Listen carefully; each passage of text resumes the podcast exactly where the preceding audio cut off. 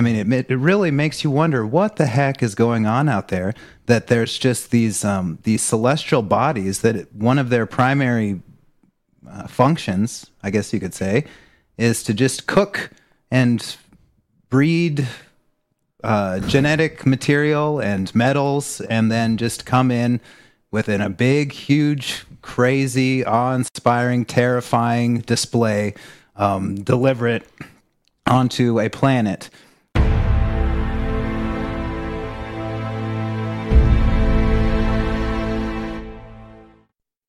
Hi, everyone. Welcome back to Mind Matters.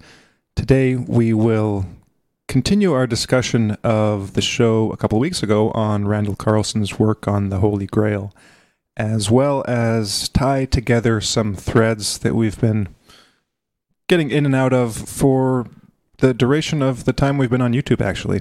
We're going to bring in some stuff from the first uploads we made to YouTube and then some shows that we've done since then and kind of just try to tie together some of those ideas into a bigger picture. So this will include some stuff um, from last week's show too, a continuation of the stuff on Sufism and Rumi, um, and tying that in to the direction we'll go based on Carlson's work. Because one of the things that we didn't really get into in much detail or at all when we discussed Carlson's Grail series was the some of the ideas he brings in into the discussion on the Holy Grail and his interpretation of that, relating it to cometary bombardments and things of that sort. And that is the idea of directed panspermia. Um, we did talk about the presence of pre organic compounds in comets and meteorites that get deposited into Earth um, in those close encounters or full on encounters with uh, those heavenly bodies. Um, but we didn't really get into this idea of cosmic panspermia because one of the things he mentions is it was, well, until the idea was raised in the 20th century, I believe was the first time it was raised. Um, you know, had, no one had really thought of things in that manner before. The idea that the precursors to life could be could have come from the skies, essentially from space. And but since those ideas were first floated, there's been a lot more research done and a lot more evidence to show that this may in fact be the case. That there are like interstellar clouds of pre-organic materials and like mixed in with the gases and which come in which like basically hijack or or ride on meteorites and comets they've found uh, excuse me in one of the um, one of the meteorites that um, I can't remember what year it fell but it was in the last several decades they discovered um, they, they were able to find the site really quickly and they found something like 74 different amino acids in the material deposited by this along with this meteorite and only only a certain number of which are actually present in life. So just this kind of smorgasbord of amino acids which are one of the fundamental building blocks of life as we know it so just as a just to round that out a little bit i think it was something like 53 yeah. amino acids, or about two thirds of, of what was discovered, yeah. were uh, were completely unknown to the scientists who were looking at the material, mm-hmm. which suggested uh, to them that there was this whole other wealth of biological, you know, life creating material mm-hmm. that you know, in addition to all of the other substances that are known to exist on uh, asteroids, fireballs, and, and meteors, is is biological, is somehow sustained uh, and living within this uh, the, these structures that that come and, and bombard uh, the planet Earth from time to time. It's yeah. really an amazing discovery. Yeah, and that says something about the the nature of the building blocks of life itself. Um, this gets back to some of our discussions on evolution and intelligent design. But if you if you look at these materials, you've got the same the same sort of phenomenon with the the um, the building blocks of DNA. You know, we have four letters that make up our DNA. Four of these tiny little, um, you know, chemical compounds that combine in in in pairs and in sequence to you know create life as we know it. But those are not the only possible um, letters, you know, so to speak, to make that can make up DNA. In fact, scientists have created basically artificial um, an artificial alphabet that they can then inject into DNA to make it to, to basically give an, an extra layer or an extra an extra number of letters to the code, for instance. So that and those function in DNA, they can fit in there, and then they can then they can then be programmed to to um, you know create the amino acid chains that make up proteins and things of that sort. So what we see is it's it's as if there is a um, or multiple alphabets out there in the world of chemical compounds, and then life as we know it is a selection of those compounds. Um, it could be an arbitrary or a or an, intelligently chosen set of those compounds. Maybe they were the only ones available. Maybe there's something particular about those ones. But for what, for whatever for whatever reason, the building blocks that compose life on planet Earth as we know it are this kind of delimited set out of the out of the wider set of possible compounds. So there's some kind of some kind of mystery involved there. Um, but on the subject, getting back to the, the, subject of the actual things that we find in space, I just listened to one of Randall Carlson's latest podcasts. I think it was episode 26 of the Kosmographia series. So if you go to his YouTube channel or just search Kosmographia with a K, um, you can find this episode where there, he's talking about these sorts of things, uh, not in relation to the Grail, but strictly just the, the science of these organic and pre- organic and pre-organic um, compounds that are that can be found in um, well in space and and which can hitch a ride on um, various interplanetary spaceships, otherwise known as you know, comets and meteors and things of that sort. And one of the things that they the because he does these podcasts with a whole team of guys. One of the things that they said was that um, the Serpent Brothers, two of the guys that uh, have their own podcast, had interviewed Chandra Wickramasinghe. I, if that's, I can't remember how exactly pronounce his last name. He is one of the the guys that first came up with this idea and developed it. And I believe in 1979 they were talking about a book he wrote. Um, I wasn't familiar with it, but I think it's called like Diseases from Space or something like that. And and so he was one of the first to propose that a lot of um, viruses and pandemic materials actually come from outer space. Um, this gets back to the book that uh, we mentioned during our Holy Grail show, um, New Light on the Black Death by Mike Baillie, where he proposed that the Black Death was a similar phenomenon.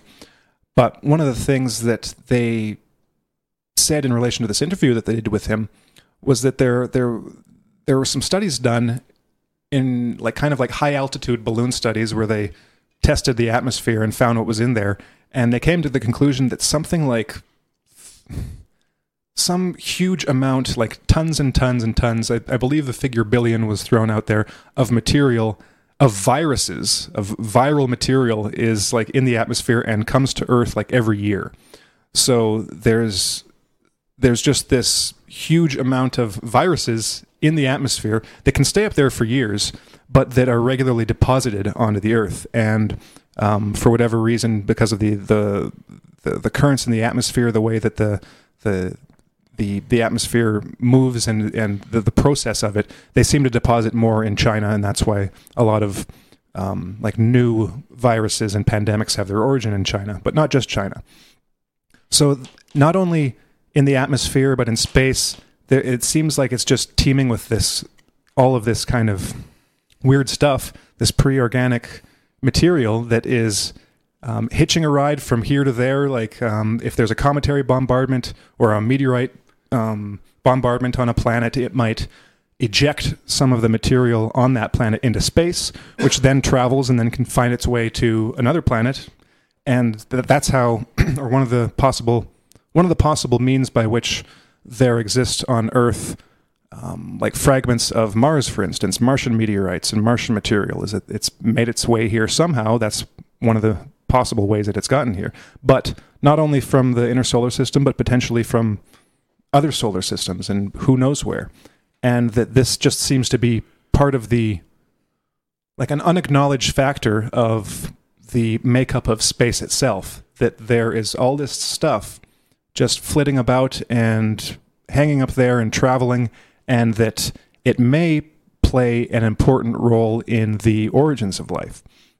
And this is what Carlson brings up in his Grail series the idea that it was, in his mind, it seems to me, it was probably some kind of bombardment of the planet that brought the necessary ingredients to make the first life forms, like we saw a couple weeks ago in the the stories of the um, the blood rain, you know, Right. the rains of blood. That there are these actual like primitive microorganisms that seem to be in these rains of blood associated with fireballs and and you know um, um, airburst phenomena and things ex- you know uh, comet fragments or meteorites exploding in the atmosphere and then injecting all of this material, all of these organisms or you know chemistry into the atmosphere that just that then rains down um, onto the earth, so that perhaps the way that life started on Earth wasn't as the a lot of theorists propose, as in like a abiogenesis, where all the stuff was already there, and then just through some weird chemical process that we don't understand yet, it just kind of magically clumped together to form like a cell membrane and DNA and proteins that then managed to work to create this self-replicating organism. Um, that the material had to come from somewhere else, and that so in a sense it was partially already formed, but that still doesn't answer. Well, there's a few questions involved there, and it doesn't answer all the questions. Um, so, for instance, how was this material put together? Could could you just take stuff from space, and would that be enough to just get the life process started? Um, perhaps if there was like a, a viable life form, like like a single cell a single celled life form that managed to, you know, deposit itself onto Earth, perhaps that would be able to jumpstart the process. But if it was just raw materials, there's still you know you're still lacking something to actually put them together because like we know from our previous shows on evolution and intelligent design there there's a, a huge step to jump b- between those two states of that matter to go from the raw materials to an actually functioning cell a functioning organism is just mind-bogglingly um, unlikely and complex. Well, just to uh, backtrack a little bit on this whole idea of intelligent design, uh, when we're thinking about cells and the incredible amounts of information that they contain, uh, the integral workings of these molecular machines that that all have to work together. And the high improbability of some random, randomly mutating happy accident of things converging to just make a functioning cell at the very least is it really is a very strong argument for the idea that there is some intelligence, there is some higher uh, injection of information that has been introduced into the world of physical matter. So I was thinking of Carlson's work in comparison to everything we've been discussing with intelligent design in particular, and trying to reconcile the two, as you say, Harrison, because there is this it if if there is some element of design of information being introduced by various asteroids, meteors, and, and other near Earth objects, how do we reconcile that introduction of information into the Earth environment with what may have already been existing prior to this this introduction of the the red rain of the various viruses that are known to have followed in the uh, the raining of the red rain uh, and, and all of that. Is it that there's uh, some even more complex uh, question to be asked about how the the universe propagates life and, and how new life forms are introduced to already created life forms and, and maybe alter it.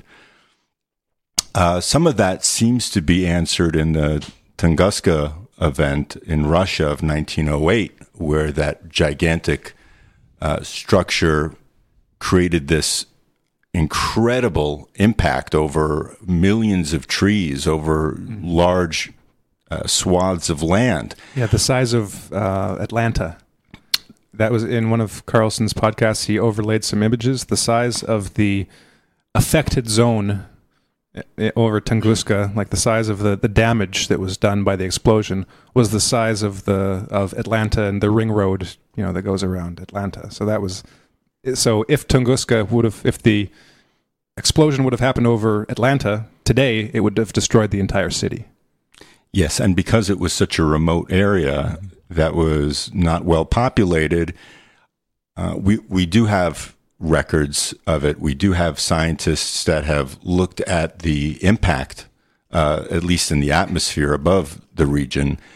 And something that they've noticed was that there were actual genetic changes to a lot of the plant life in the area, some of them for good and some of them for bad. Um, in other words, there was some element of degradation in, in their in their structure, and in and in some cases there seemed to be some improvement. Mm-hmm. Uh, how they how they came to that, I I couldn't recall at the moment, but it's sort of what it does is it it reinforces this idea that biological material coming from from space and introduced into the environment does have this dual effect on human beings. We can have plagues that follow these introductions that wipe out large parts of the population and are highly negative in some ways. And there might also be introductions of other positive uh, or constructive elements into our DNA, into our biology. And along those lines, Carlson mentions uh, a discovery that I thought was fascinating because it's not only biological material that, that gets uh, brought in, but there are also precious metals uh, like palladium, rhodium, ruthenium. And there was a discovery made that I'd like to read read from his article here because uh, it's just fascinating. What he says is that um, these metals could potentially have a profound effect on the human condition and is hinted at in the work of chemist Thomas J. Meade and molecular biologist Jon Kayyem, whose experiments were described in a May 1995 article in Scientific American. Their area of interest was in the way electrons move through large, complex molecules, such as chlorophyll, which converts the energy of sunlight into plant food through the proton stimulated movement of electrons. While investigating the complex molecular structure DNA, they inadvertently made a remarkable discovery. I will quote from the Scientific American article. And Carlson quotes They devised a way of binding atoms of ruthenium, that's one of the precious metals, to ribose, one of the backbone components of the helical chains of DNA. Ruthenium atoms act like electrical connectors into and out of the molecule. They have the added virtue of neither disrupting nor distorting its overall shape. Remember, a catalyst causes or accelerates a chemical change without, however, being permanently affected by the reaction. Although there has been a long history of using metals to understand DNA, the ruthenium ribose combination revealed something extraordinary. The researchers examined the electrical properties of short lengths of double helix DNA in which there was a ruthenium atom at each end of the strands. Meade and Kayyem estimated from earlier studies that a short single strand of DNA ought to conduct up to 100 electrons a second. Imagine their astonishment when they measured the rate of flow along the ruthenium doped double helix. The current was up by a factor of more than 10,000 times, over a million electrons a second. It was as if the double helix was behaving like a piece of molecular wire. Now, I don't know if ruthenium is a naturally found substance on Earth that wouldn't be introduced necessarily by an extraterrestrial rock of some kind, but that it, that there would be some measure of this precious metal that comes from uh, without Earth and, and is somehow part of our physiology, at least opens up more questions to me than, than would seem to be. Uh, you know, I'm not satisfied with, with, with just that connection. What does that mean? You know? Yeah, this uh, what you've just described is you know is just a, a game changer. You know, you just radically restructure your worldview because you know you guys are talking about space teeming with with strange life forms, and these comets. Uh, they deliver a payload of biological material, all of these, you know, amino acids, some that are just alien, completely alien, and you know, we don't see any reason why they they should exist. They don't, you know, they don't make a part of our uh, physiology. But then, you know, other aspects of the payload are, um, you know, these electromagnetic properties that can induce um, radiation and genetic changes, and these platinum group uh, materials.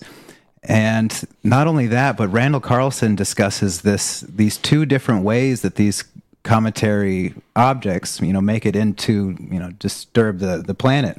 And one of them was by uh, the theoretical um, large, you know, black sun, the twin sun that uh, moves through the Oort uh, cloud and can, you know, bring uh, material with it, a lot of tag along comets. But then another one was the conveyor belt of Jupiter and Saturn and other planets that will just bring in this material like you know it's like the earth orders takeout and then you know here comes the, the delivery man come and bring it.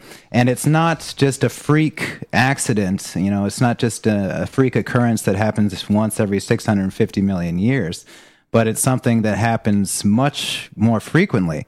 And it, as he points out in the series it's you know it might be um, necessary for life on Earth to continue to evolve because you know things wind down and Earth maybe Mother Earth runs out of juice and runs out of material and you get the um, um, the devolution, I guess, from random mutations. You know all the different random mutations that just keep uh, building up, building up, building up, and you end up with with some things that you know some DNA changes that work better, but then you know you've got but basically because DNA is breaking down, and you know Michael Behe he wrote an entire book on it called Darwin Devolves and how this process does sometimes induce positive changes so that you know if you are a virus and you have something um, or if you're you know a human being and you have something break down and then a virus can't get in to you know attack your cells because it's broken down then you you know that you'll keep that. But it doesn't create anything new or novel. It just keeps breaking things. Well maybe nature needs stuff to come in and just you know mm-hmm. mix it up and drop off a payload every now and then.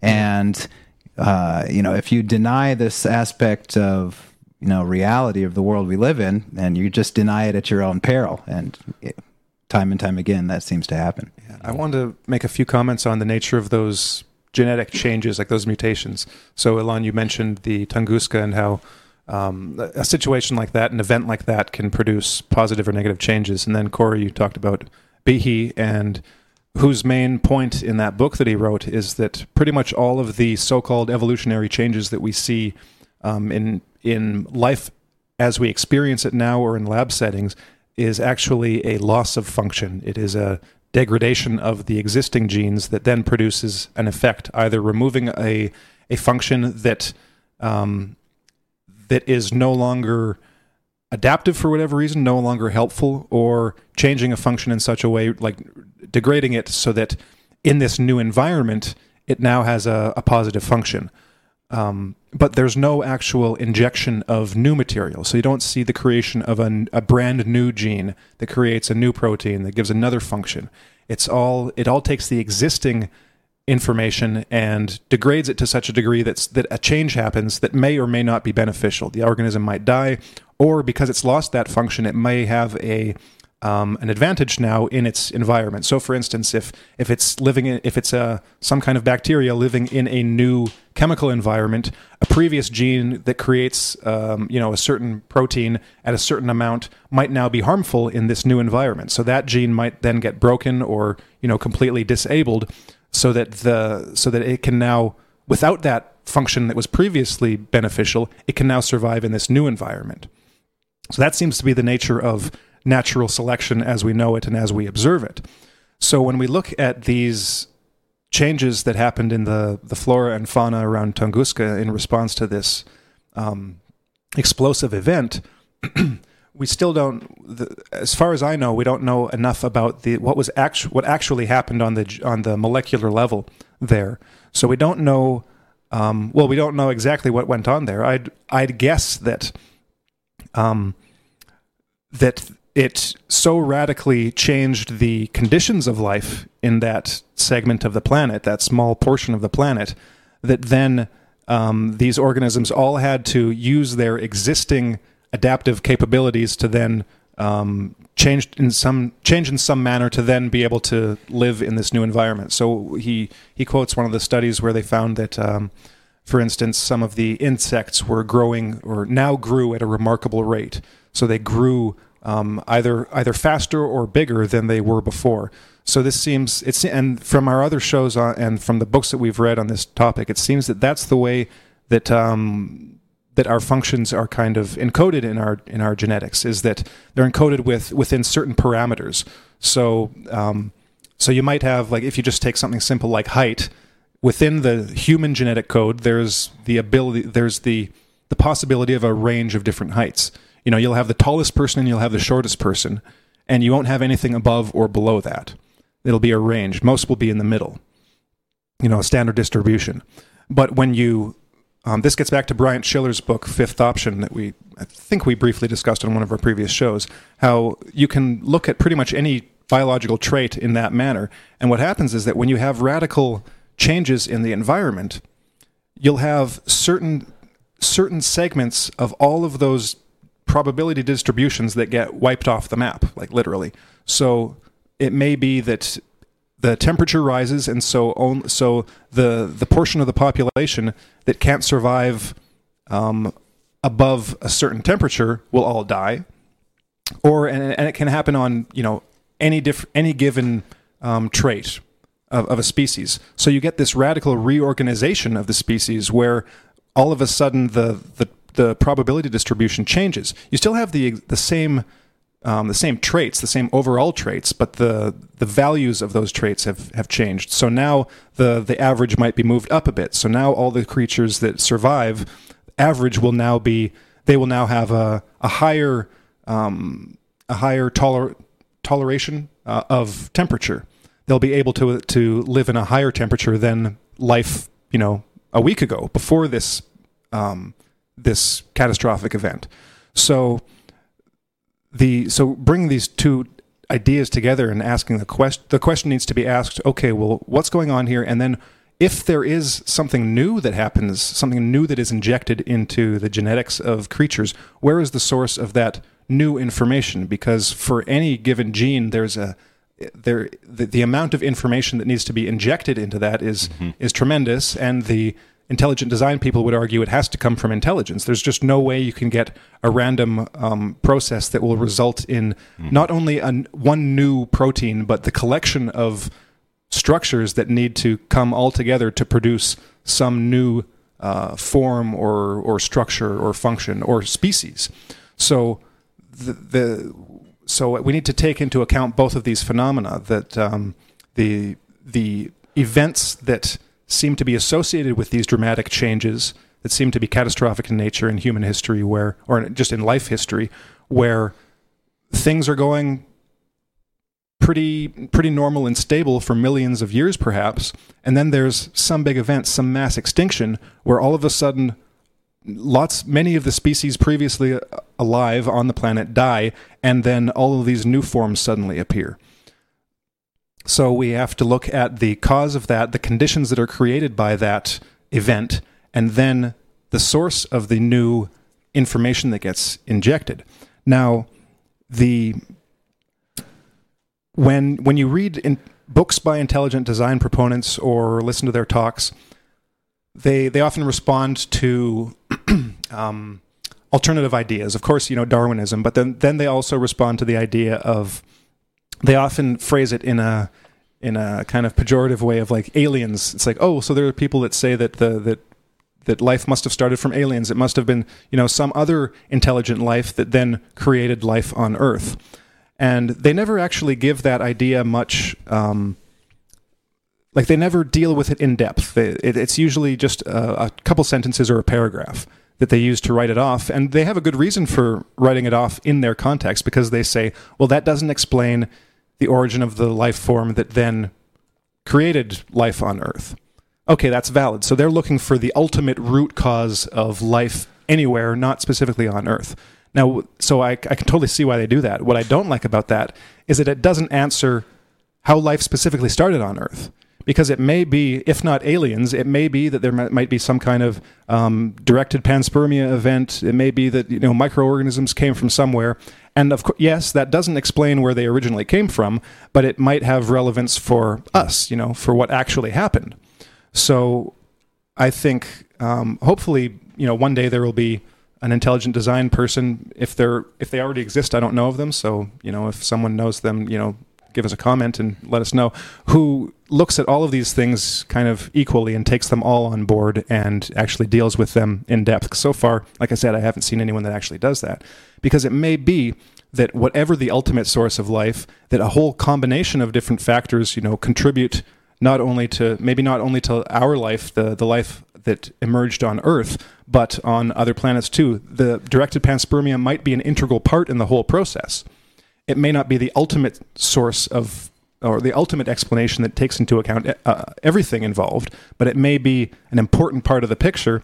Um, and it seems that it probably is an important part of the picture, given the kind of stuff that uh, Randall Carlson and you know Chandra Rikmanesi, uh, Singhi talk about um, and bring up, like just the the fact that there's all this material just floating around in space, carried on comets and meteors.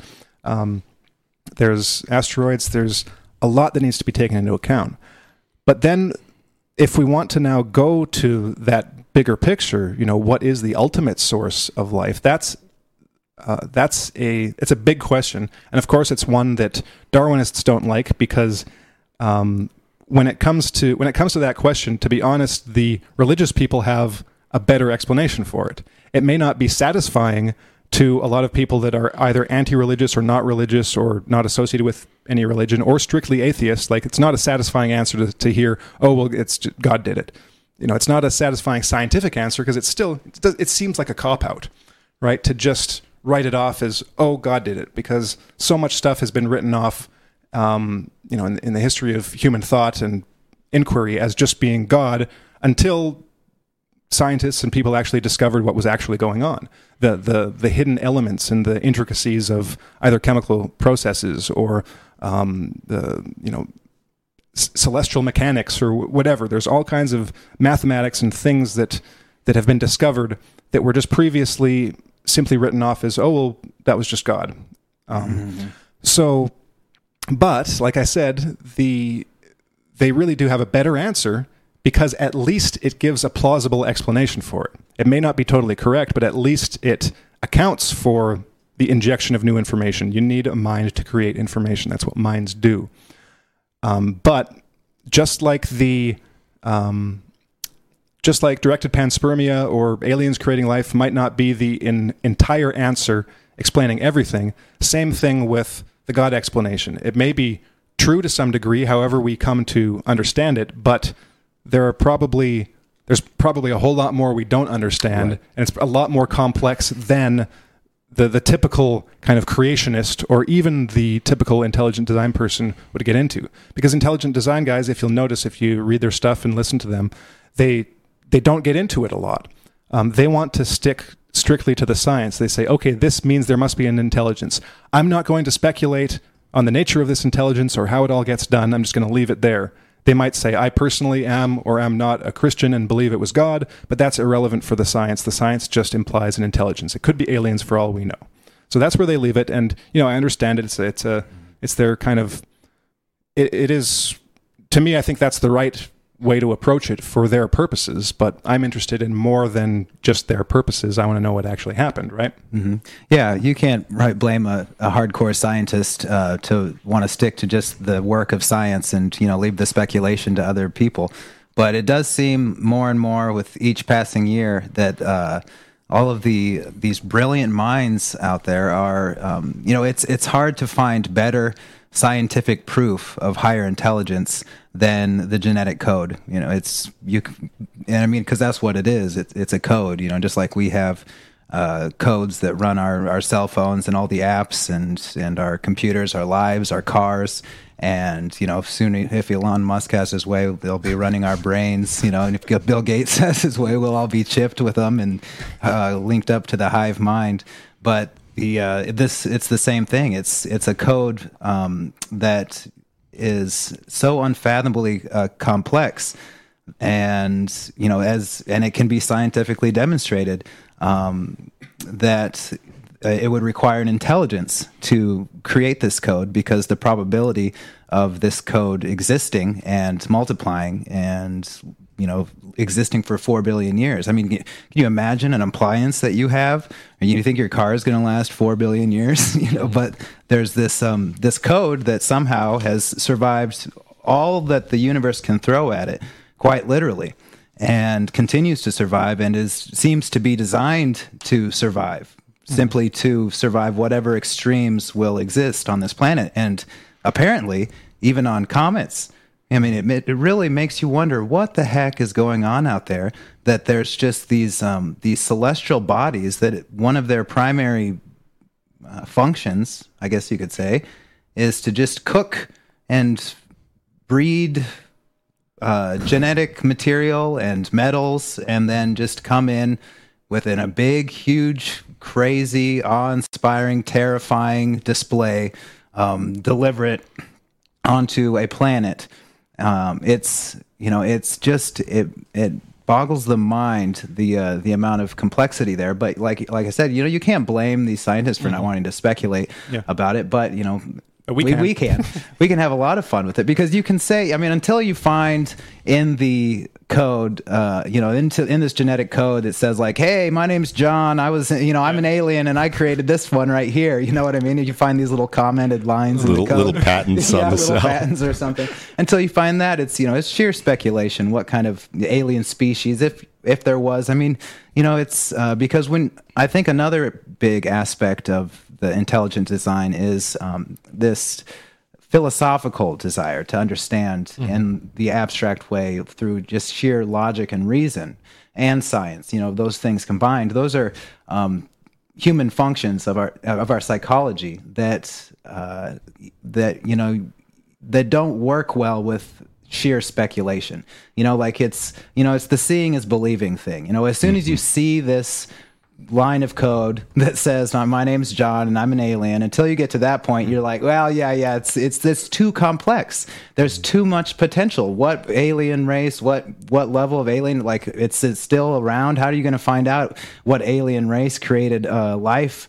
Uh, four billion years ago, you know. It, but then you have to start wondering, like, well, is there a higher intelligence than that that could create an alien race? And then alien races, perhaps that is one of their jobs in the cosmos is they they just have fun there's different kinds of races maybe that create different kinds of life forms and the, there's a higher intelligence uh, above mm-hmm. their intelligence that you know maybe i have no clue i'm just mm-hmm. throwing out things yeah. out because it's fun to speculate yeah. about this kind of this kind of stuff because why not have fun it's fun yeah. it's absolutely astonishing you know if if people are reading this and they're not astonished mm-hmm. and like their minds aren't blown it's like you know this is what it means i think to be you know a, a, child again you know childlike in heart to to look at the cosmos look at the complexity and to appreciate it for the sheer marvel um, that it is uh, warts and all i guess.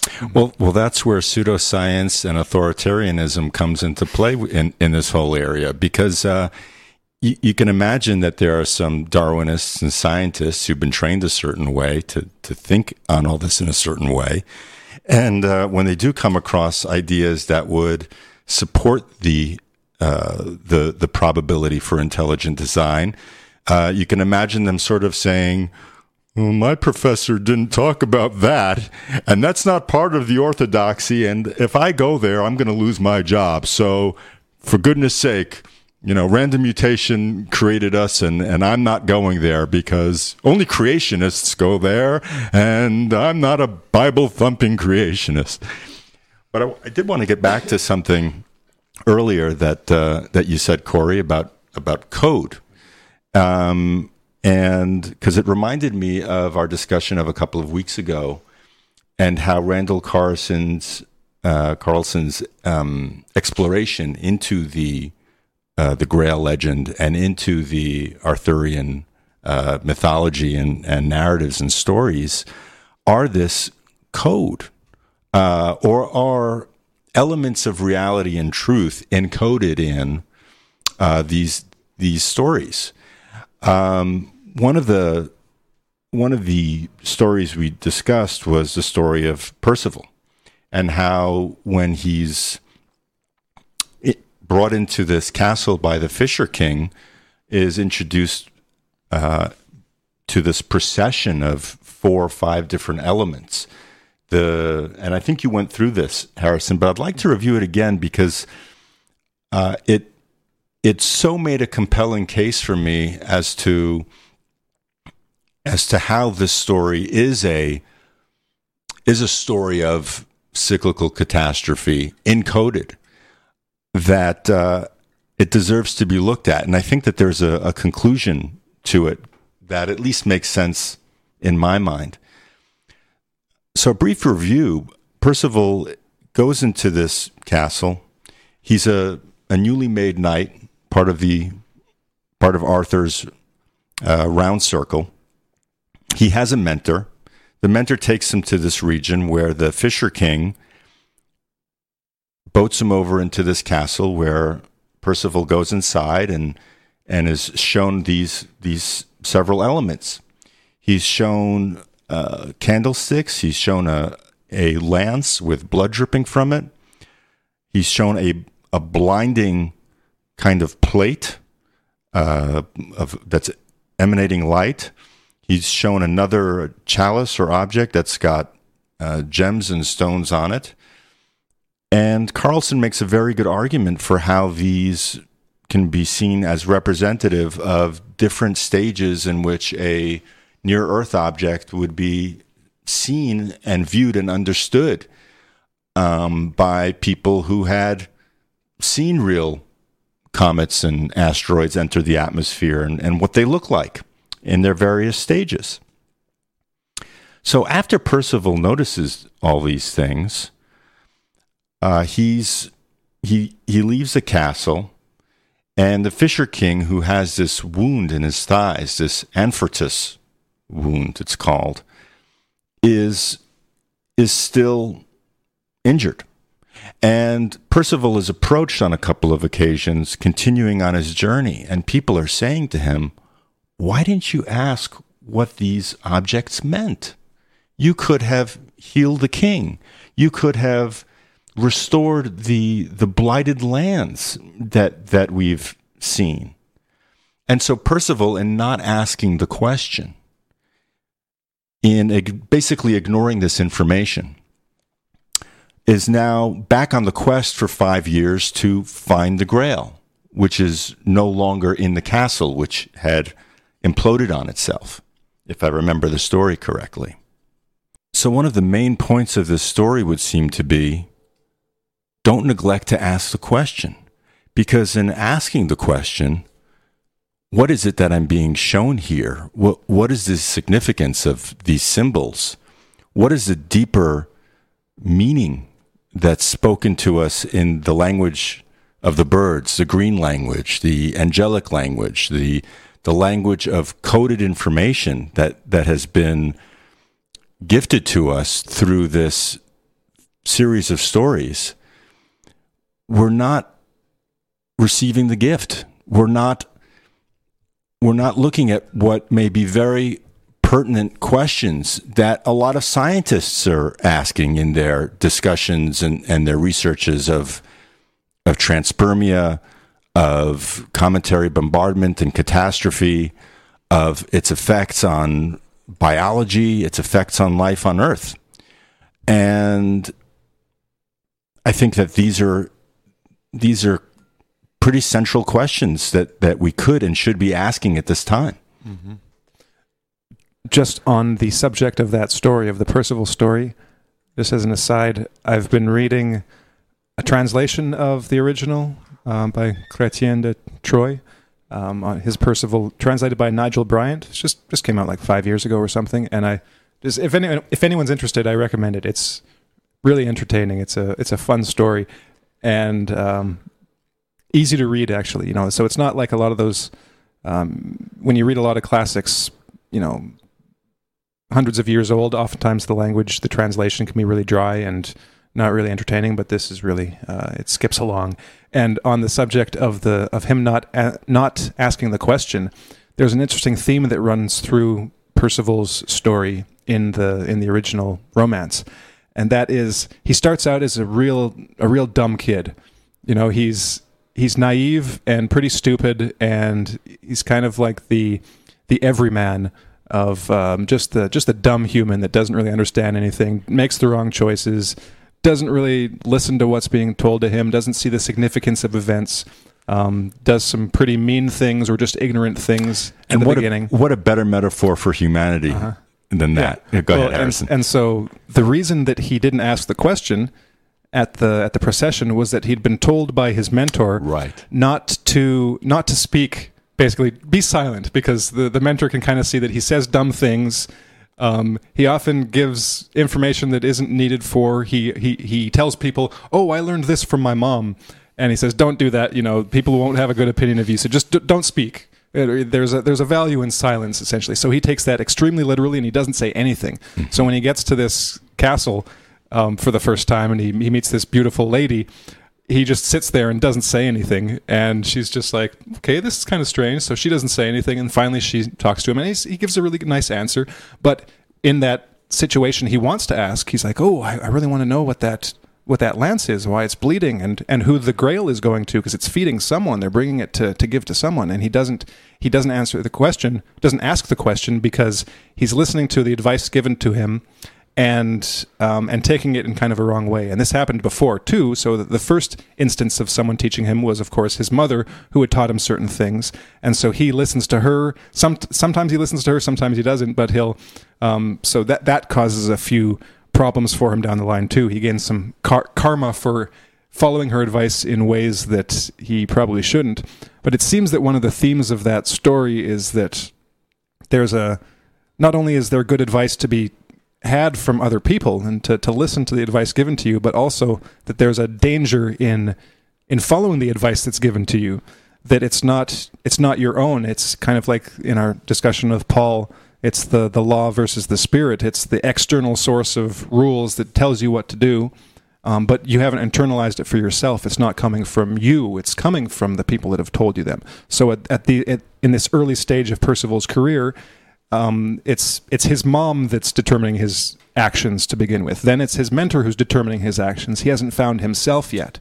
He hasn't um, he hasn't internalized any of these values for himself. And as in his journey as a knight, that is what uh, seemingly what he's going towards is to to internalize these things for himself. Because the this romance was apparently one of uh, um, de Troyes or it was his last. The first had dealt with like chivalry and and he dealt with other topics, but this was his spiritual romance. So there was a spiritual dimension to it. But uh, just that's just an aside. Getting back to evolution and comets and all that, there's a few different angles I want to take this, and the first is just to um, to introduce a new a new angle that we haven't talked about in our previous discussions of intelligent design because I hadn't you know wasn't familiar with it at the time.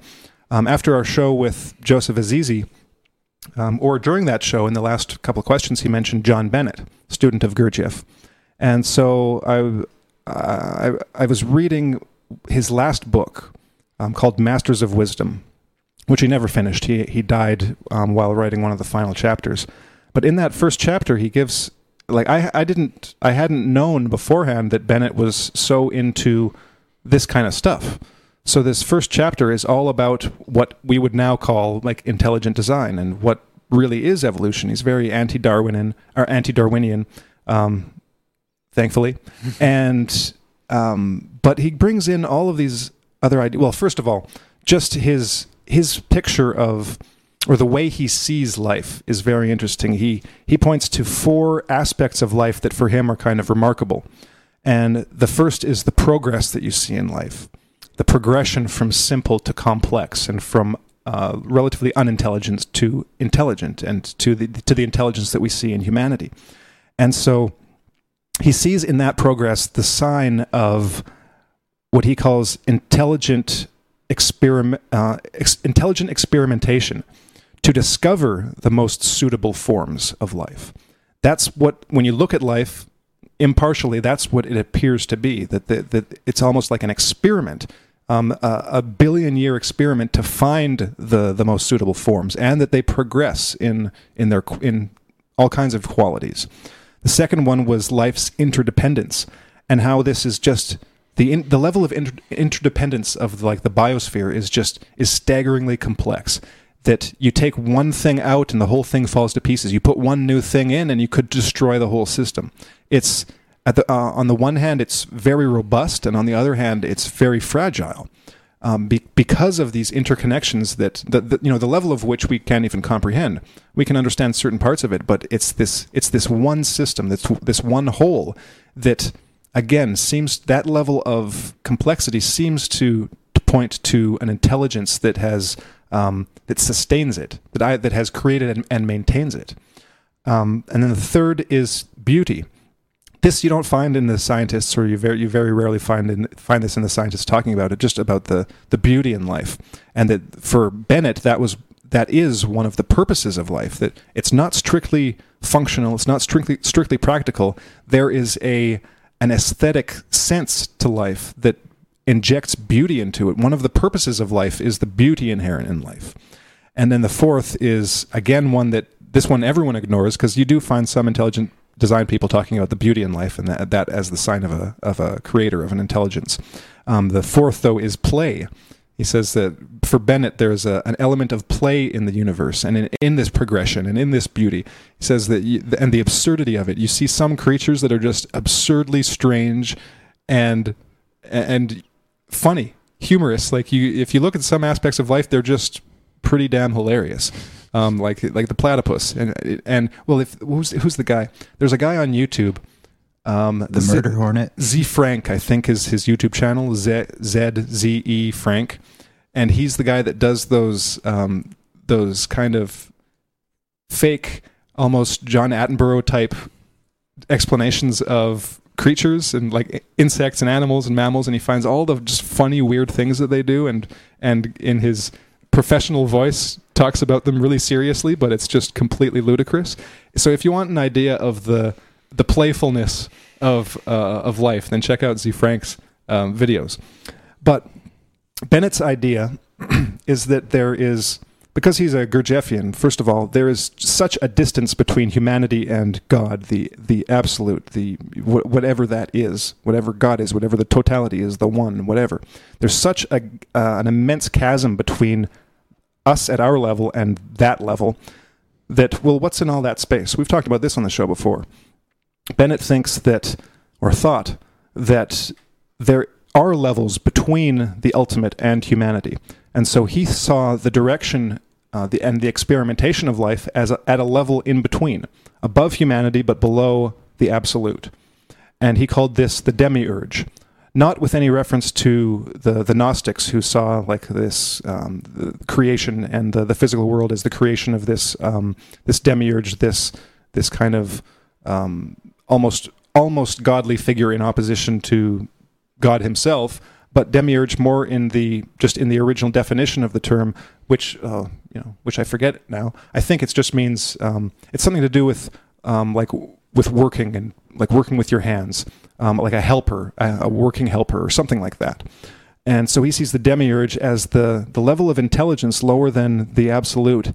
That it's basically their role, their job to create life and to to experiment with it, to come up with these new forms, to with the with a purpose though, all leading towards something. That's why you see this progression in life. Is it's because it's a purpose with an end in, or it's an experiment with an end in mind. Well, how do we come to some certain goal? Um, you can see it as on one level, if you look at the at all of the the life on Earth for billions of years before there were um, humans, then you could see humanity as kind of or, or, or a type of humanity, a type of intelligence as one of the goals to which all of that life is was purposefully striving um, as kind of one of the endpoints of that experiment or one of the, the hoped for results of that experiment is to, to, to achieve that level.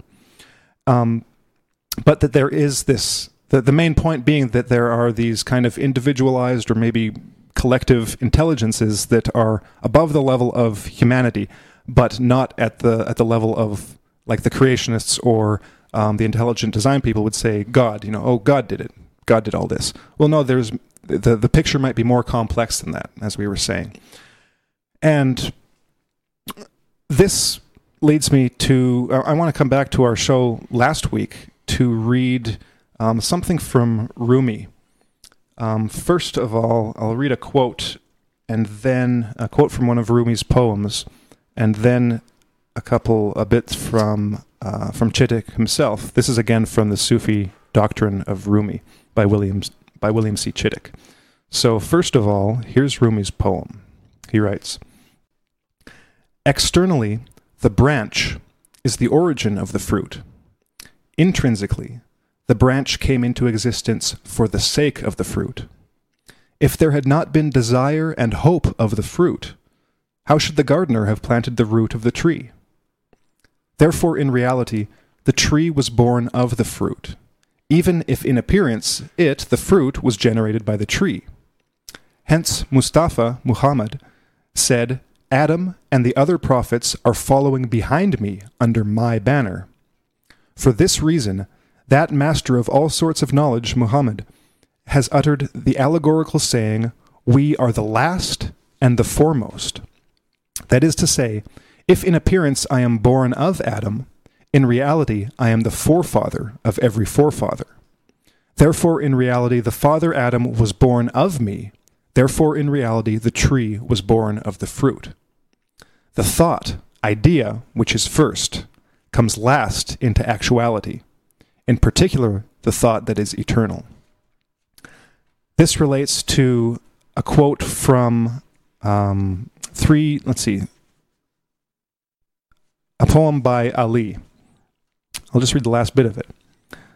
Thou takest thyself to be a small body, but within thee unfolds the macrocosm, and thou art the evident book, through whose letters the hidden becomes manifest.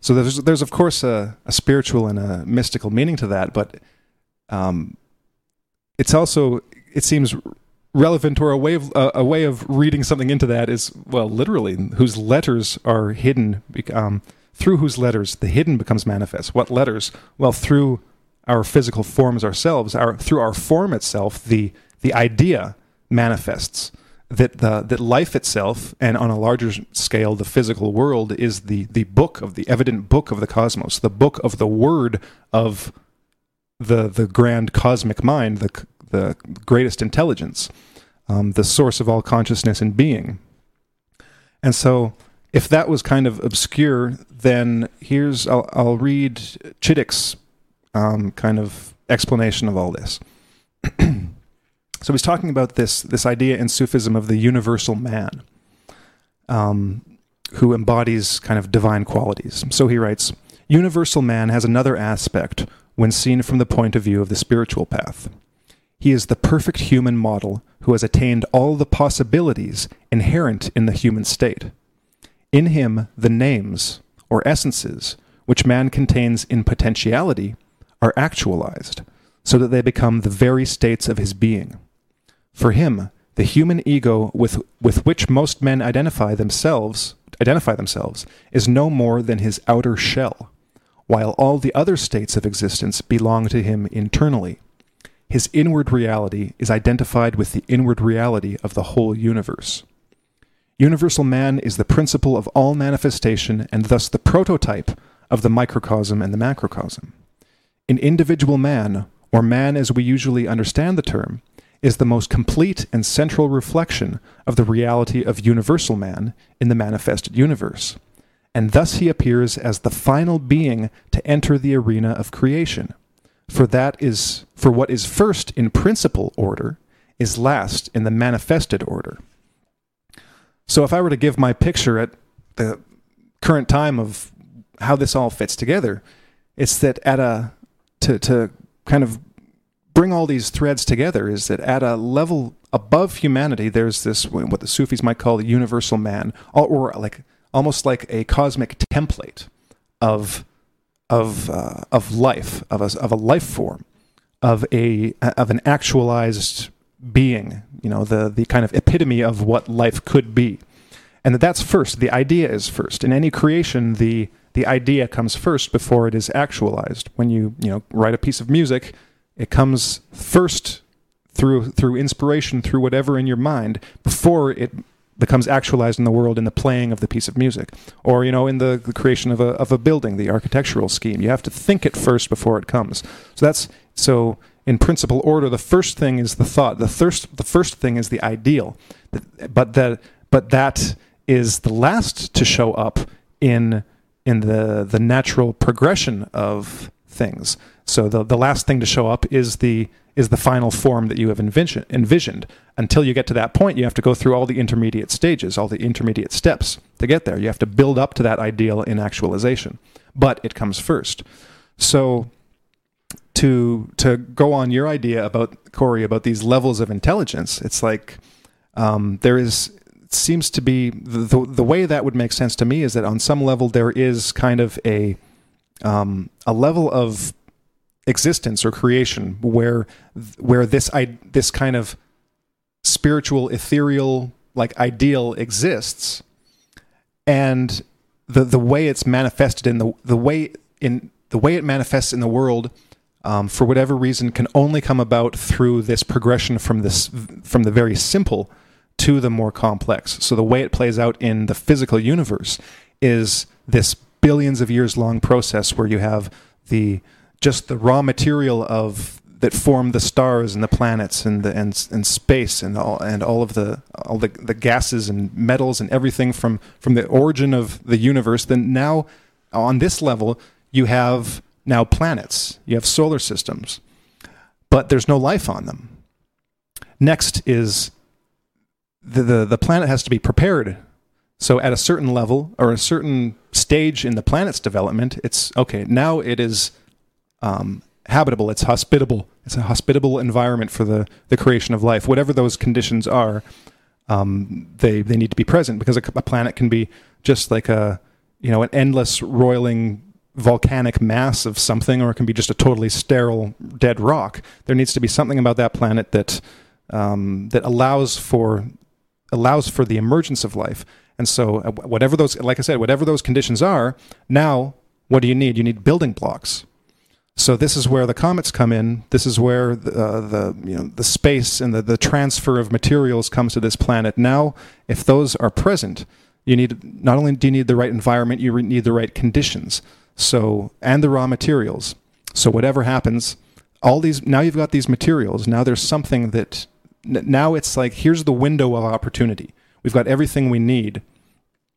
What is that window of opportunity? Well, maybe it has something to do with the ener- energetic um, um, like the extremely the extreme energetic event of a of a cometary explosion. You know the the EM um, the EM like bursts and just that that environment. Maybe there's something that some kind of um, specific state that has to be achieved for then to, to create this opening for this intelligence to then work on that material. So because now you have this, now you've got the raw materials and you've got this state. Maybe maybe it's electro- electromagnetic in nature.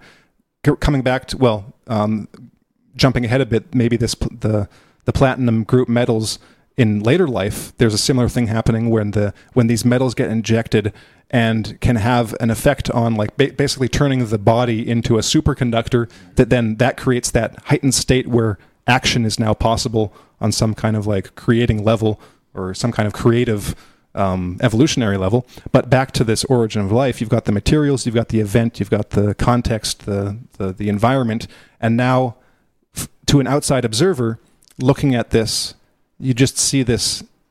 It, w- it would look like um, like matter out of nothing, like creation out of nothing. That just uh, a self assembling form coming into shape. All the materials are being basically intelligently guided to assume the form of that first organism. You've got all the building all the building blocks, but they need to be put together. And so they kind of to that external observer, it would look like they just take form and a cell shapes. Now you've got your first life. And this something like this may repeat many times throughout history, where you have the you, you need the con- you need the correct conditions, the correct the correct materials, um, the the correct timing. Um, when when everything comes together that allows for that intelligence to then act on that event, because it doesn't look like that that type of um, kind of like intervention from above from a higher intelligent from a higher intelligence it doesn't look like it's constantly going on. We don't constantly see new species coming about. We don't constantly see extinctions and radical um, restructurings of life on the planet. That seems to only come at certain times um, associated with cometary bombardments. In the times in between things just are, are pretty static pretty things are just kind of like hum along ordinarily. You don't see anything really out of the ordinary happening. That's why we get long stretches of just the same species doing their thing and nothing really new coming out of it. So then um, something similar maybe happens to, to where we get the emergence of human life. But all of these things are are in the image of that perfection. It's like it's like you have a this per, uh, this perfect form, this perfect genetic being, who then this is a this is kind of uh, um, symbolic or metaphorical, takes pieces of himself to create life. It's like okay, here's I'm this perfect being. I'm all of the possible. I am all the possible beings, you know, in my genetic structure, in my physical form, and then all of those get expressed in life as we see it on the planet, with the goal of then coming to that perfection, um, of coming back to that perfection. So that's why the the first is last.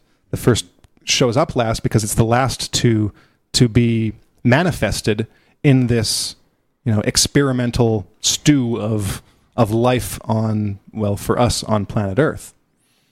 Um, and this gets back to the criticism of intelligence that the intelligent design people have of aliens because this type of intelligence would be alien to to humanity. I mean, that's it's not what we think of. It's not what people think of when they think of aliens. People have a very definite image of what they think aliens are like. But this type of intelligence could be called alien because it's not part of our ordinary experience. But th- this higher intelligence, um, for what the intelligent design people would say, would well, who created that? Who created that intelligence?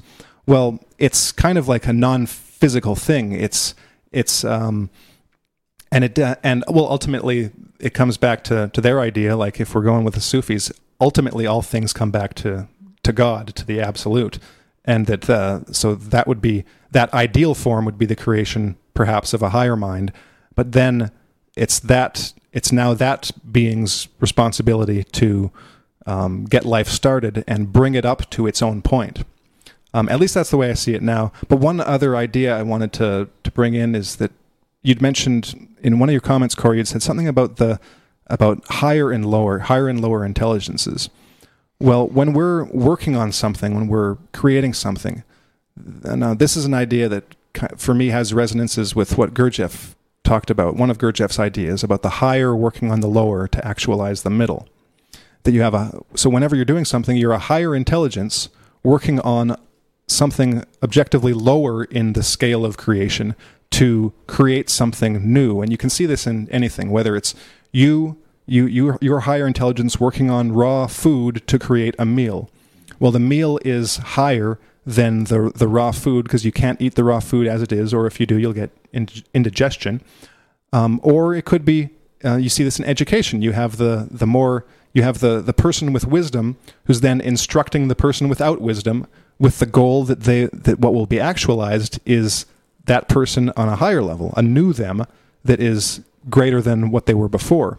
So if this is this seems to be a kind of a law of the of the universe, and if it's true, then it would seem that for for the actualization of life on Earth, you need a higher intelligence working on a lower material or a lower intelligence to actualize something greater than the original one, but or greater than the material, but but still lower than the the um, the originator of the idea. And you have that constantly going on, and that's where you get the the progression. It's this constant activity of the higher on the lower to create something a bit higher, and then which constantly rises up and climbs kind of this ladder of creation. Um, that's at least how I see it at this moment, which may change tomorrow. Wow. Well, you, you, said a bunch of things there, and we're coming on to the end of the show here. Uh, just a couple of quick thoughts is what if, if there was a designer, if there is something above us that has helped to uh, in, inform what we are physically, mentally, biologically, who's to say that cyclical catastrophe in the form of near Earth objects isn't also a part of the design of the universe in some way?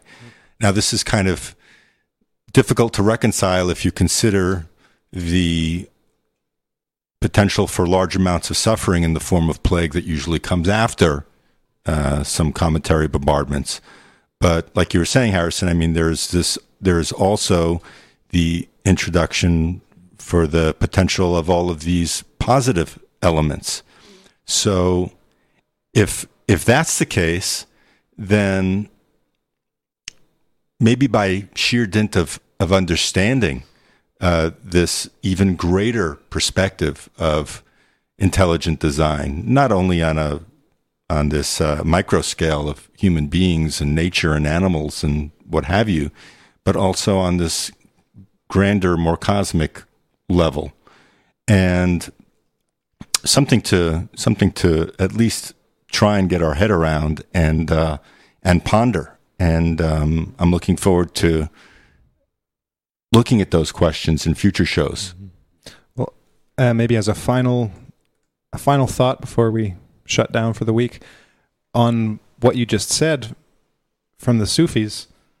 The the faces of God are both beautiful and terrible. Right. Those are both aspects of of creation. So, uh, with that in mind, take care, everyone, and uh, we'll talk to you later. Bye bye.